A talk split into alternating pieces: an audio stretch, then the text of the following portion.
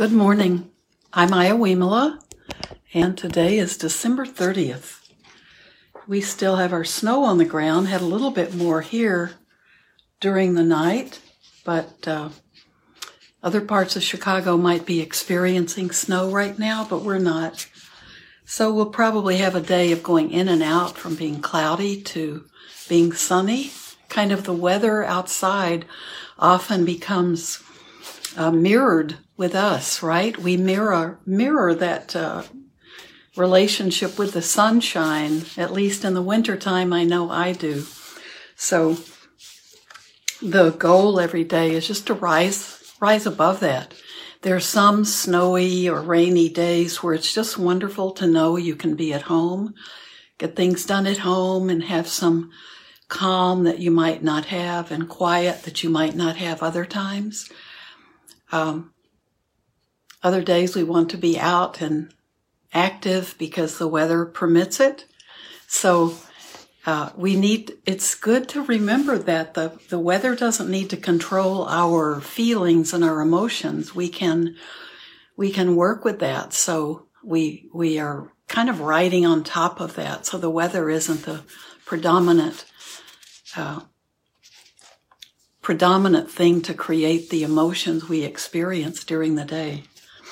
And with the long winters we have here, uh, it's it certainly affects a lot of people. So uh, it's good to if you have a have some activities for a dreary day or a day where it's so snowy you don't want to get outside.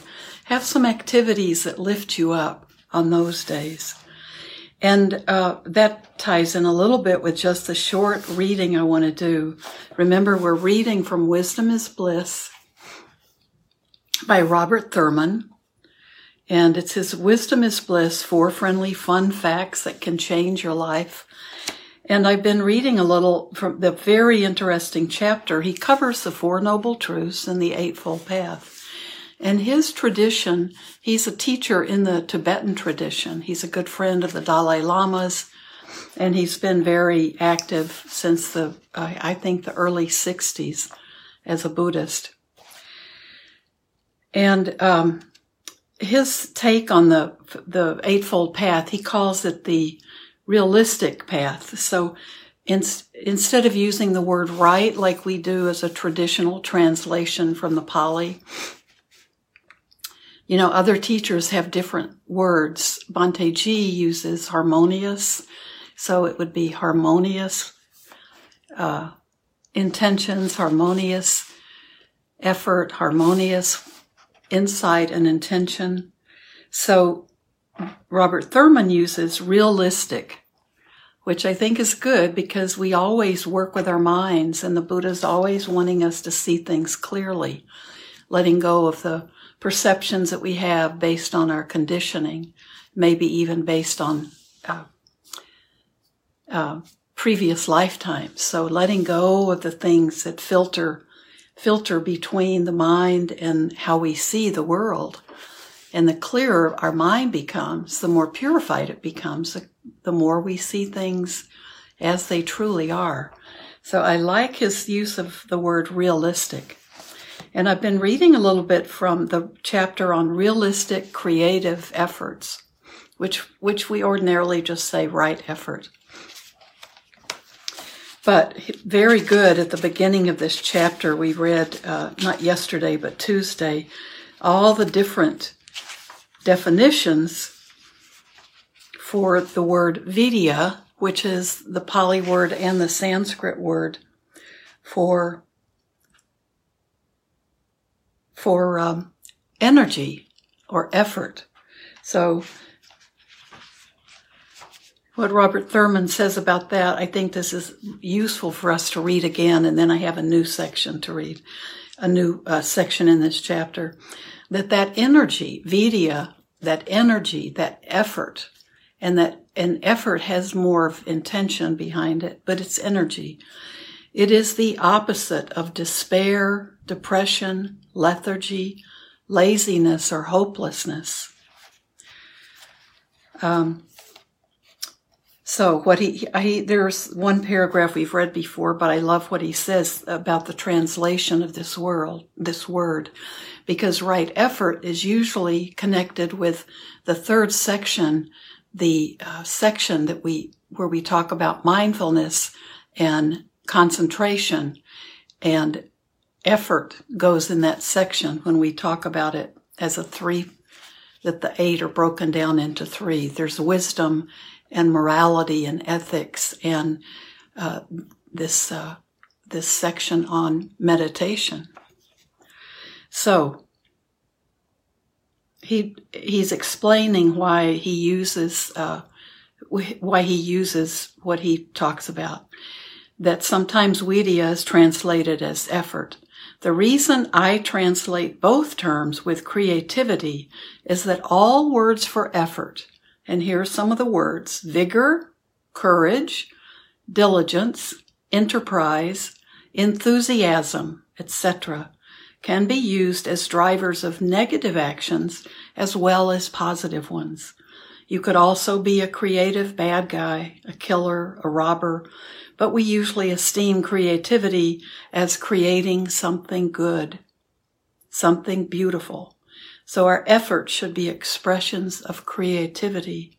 Creativity is also naturally associated with art and artfulness, making a better world by educating and improving the self as a help to others. All of these moves us in a positive, all of these move us in a positive direction. This is the sixth branch of the Eightfold Path.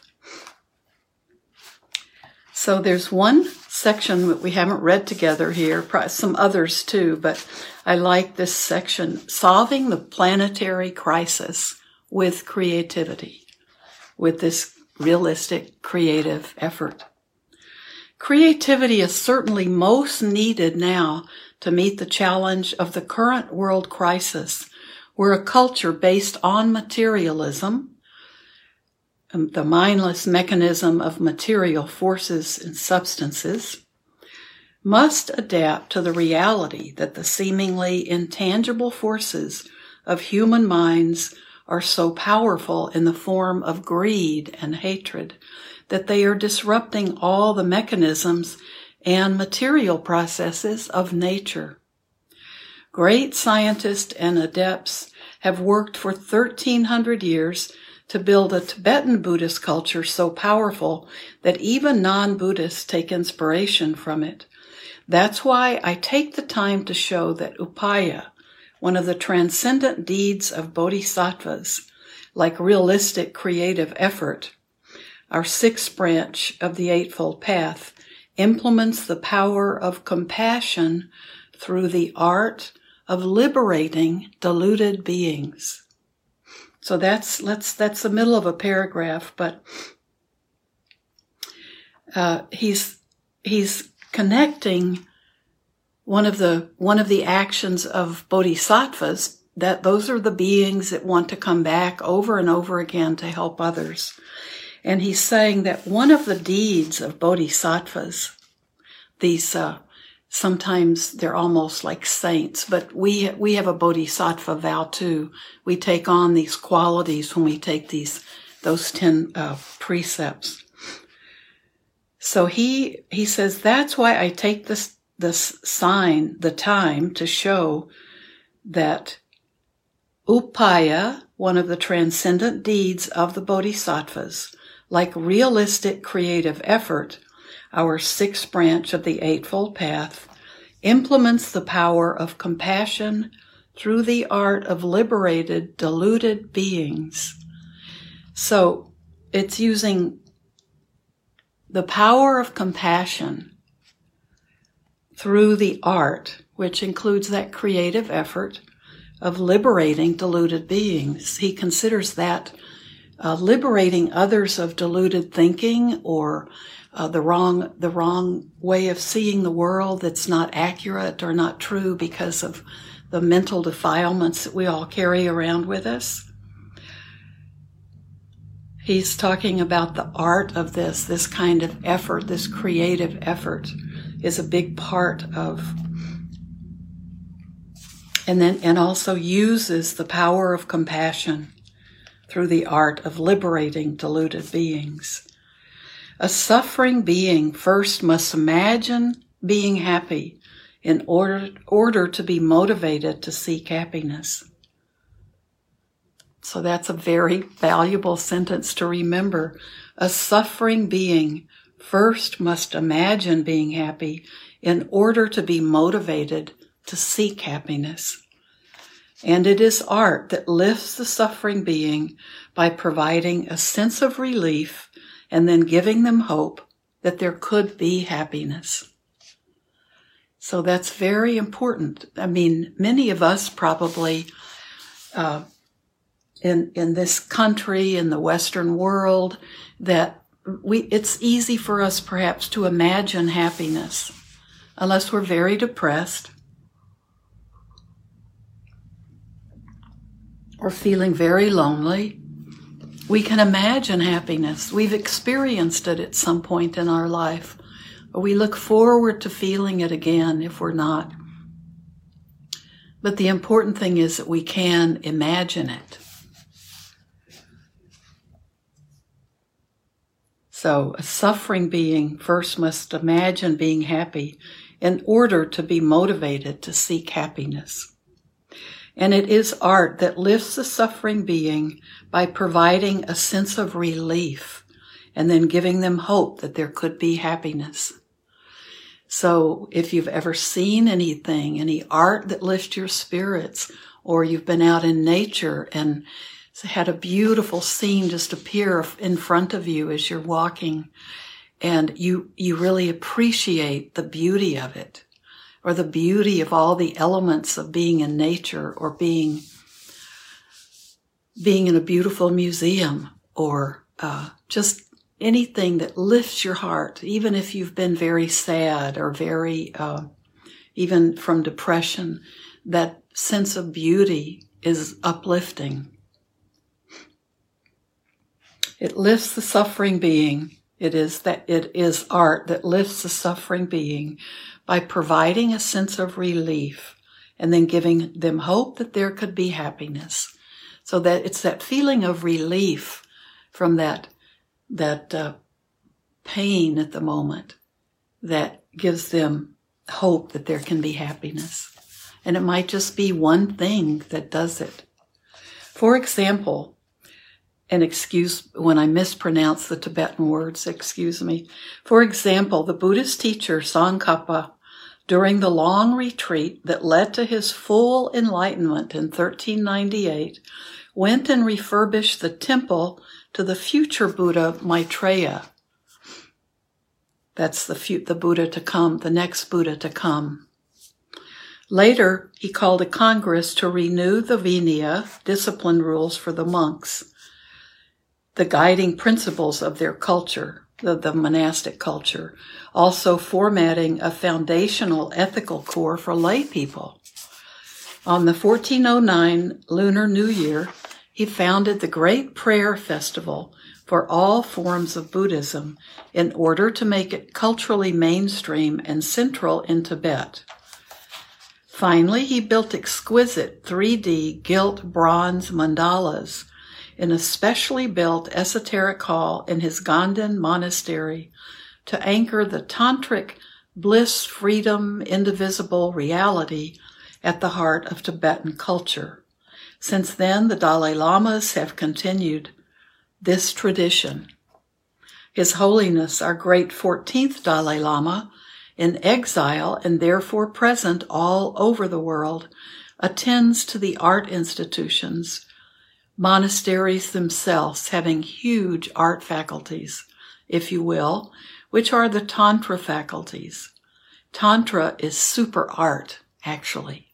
I like his definitions. Once during a public conversation on art between the Dalai Lama, Richard Gere, and Alice Walker, I noticed that the Dalai Lama's interpreter translated English, the word art, into a Tibetan word meaning only paintings and sculptures, causing his Dalai Lama, his, causing His Holiness to say he knew nothing about it, so they should talk amongst themselves.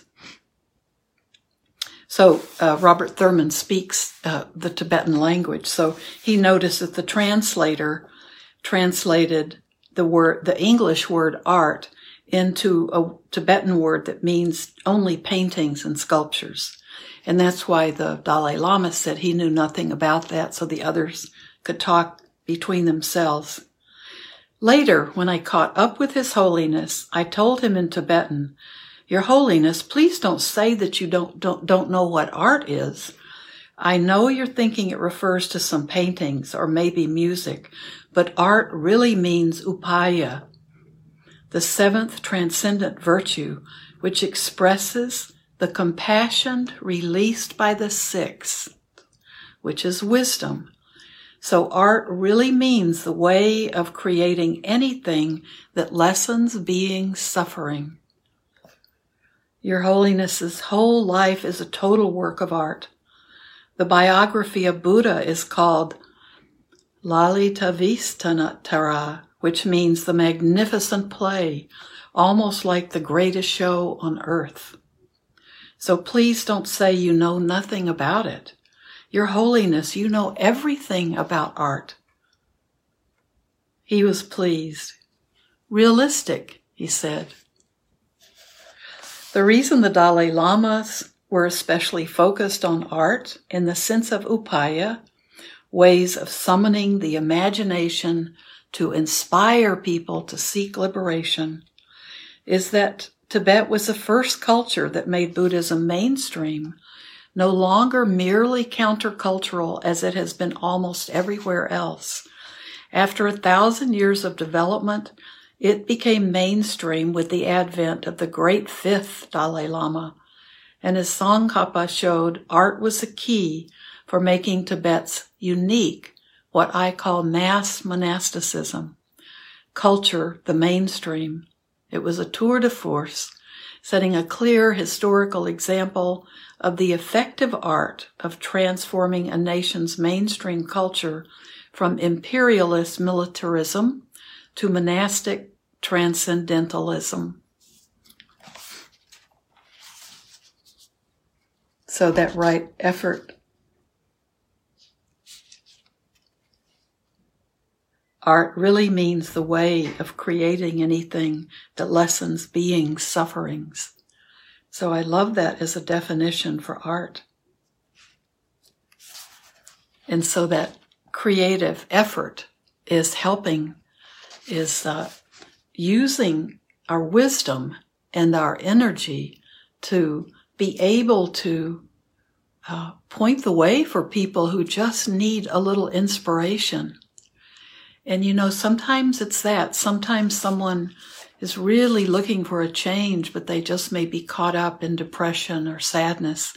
And uh, if if you can talk to them in a way that can inspire them, it can help them rise up. And we can do that to ourselves. Our self talk needs to be that way. When we are feeling uh, sadness or depression or uh, rejection, we can talk to ourselves and uh, inspire ourselves. And I think we all do that on a very, probably a daily basis. Um, there may be a project that you, once you get working on it, you really enjoy it, but you may need to inspire yourself to take the first moves or to finish up a project so you can enjoy the uh, end result. So we we are always needing to inspire ourselves, and it might be to go a little further, to uh, to put a little bit more effort into something, but we can do that for ourselves. And of course, we know because of how we practice metta that we begin with ourselves, and we begin then understanding the value of that quality, and we can begin. Um, helping others, and they may be helped just by seeing us do it. So I love this.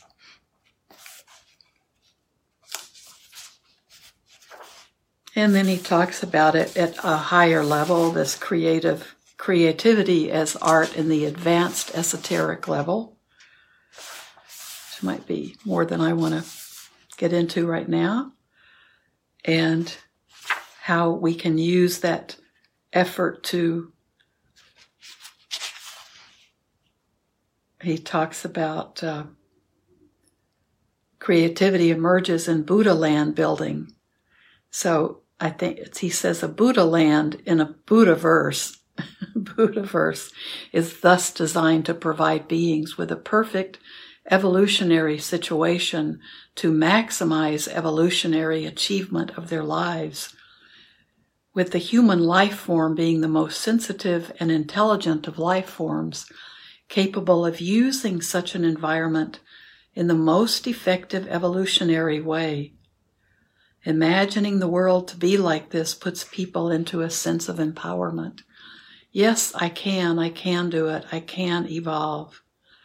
I can understand emptiness and the relational self as a continuous work of art. I can make the creative effort to make everything more beautiful and build, purify, and transform the world into a Buddha world.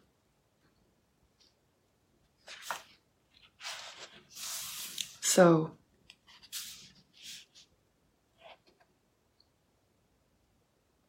beautiful chapter. I'm not going to read it all because we'd need to be reading it as a book group to do that. So it might be a good idea.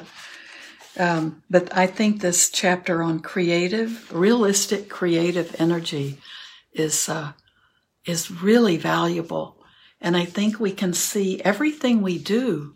We can see the creativity, creativity that's possible in it, even if we haven't haven't thought of it that way. Um, so that's a good one to think about. And we're getting close to a new year, so it's a good uh, a good time. Spend some time thinking about realistic creative energy and how how just seeing things, uh, thinking about the effort you put into it is a creative, realistic energy can be inspiring. So our time is about up, but I want to just begin sitting together so we can, so you can continue on your own if you have even more time. So just, and let's just let it be a quiet time. If something arises based on the parts I read, you can just let them be there. No need to get caught up in them, but uh, you can just see how your body feels about how your body feels about what I read. Uh, if it feels, if it causes your body to have those pleasant or unpleasant or just neutral feelings, you can watch that arise. But just be with our bodies. And that means our mind too. Let it drop down, let the mind drop down into your body, as Bhikkhu Bodhi says. Be aware of the body breathing. And let that also just allow you or inspire you to just sit up straighter. So, whatever position you're in, you feel that your lungs have more space to breathe. Roll your shoulders back a bit. And then just be aware of the breathing, the body breathing. A natural breath, breath becomes a little deeper.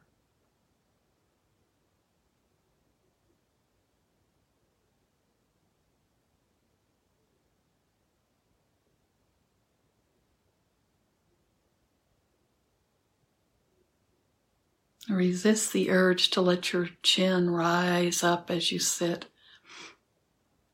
Bring it down so you can feel that your neck is straight, your head is balanced on top of your spine.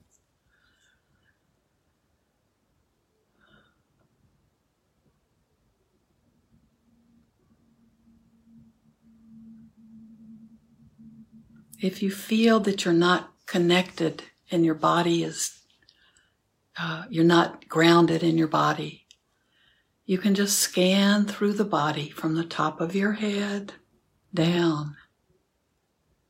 Just do a slow body scan. We've done lots of them together.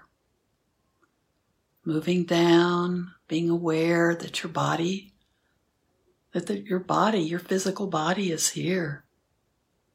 This is where all the work takes place. Move down through your arms as well. Both legs.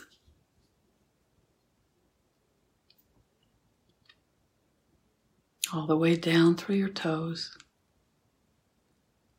And then feel your body connected to the earth. That can be through your literal connection to the earth, your feet on the floor. You might be on your back or walking or sitting. Feel part of you that's that's touching the, the ground or the earth or the seat of your cushion or your chair. We are also connected to the earth because of the elements within us.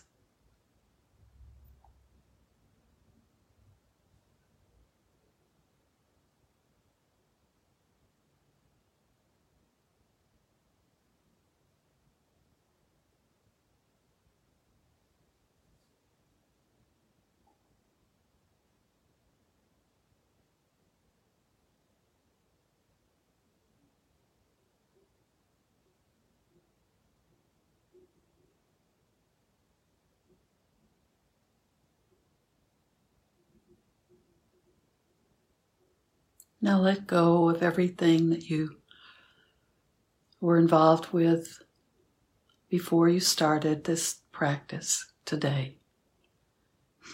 Let go of everything that you have to do later and just be with each breath. Right now is a beautiful moment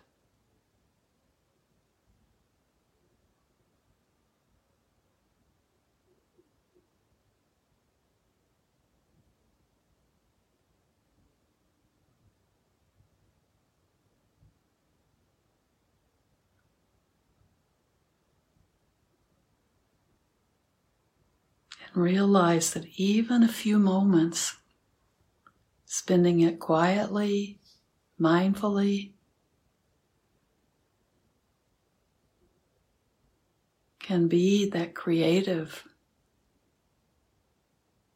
effort that inspires you for the rest of the day.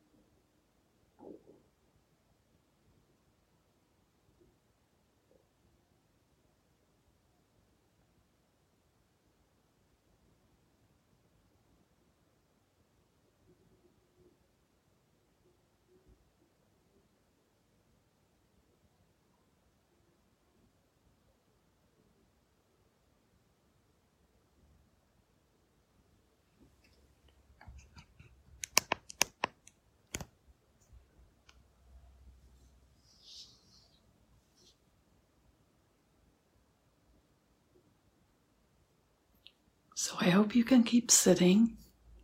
Time for me to go. And may all of you be well and be content and be putting that creative, beautiful, creative uh, effort into your life to make it better for you, and you'll see that that will be inspirational to others. And you may be creating inspiration for others. So, may everything we do and say and think be done not only for our own benefit, but also for the benefit of all beings everywhere.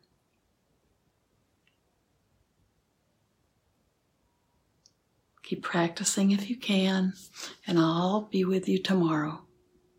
Bye bye.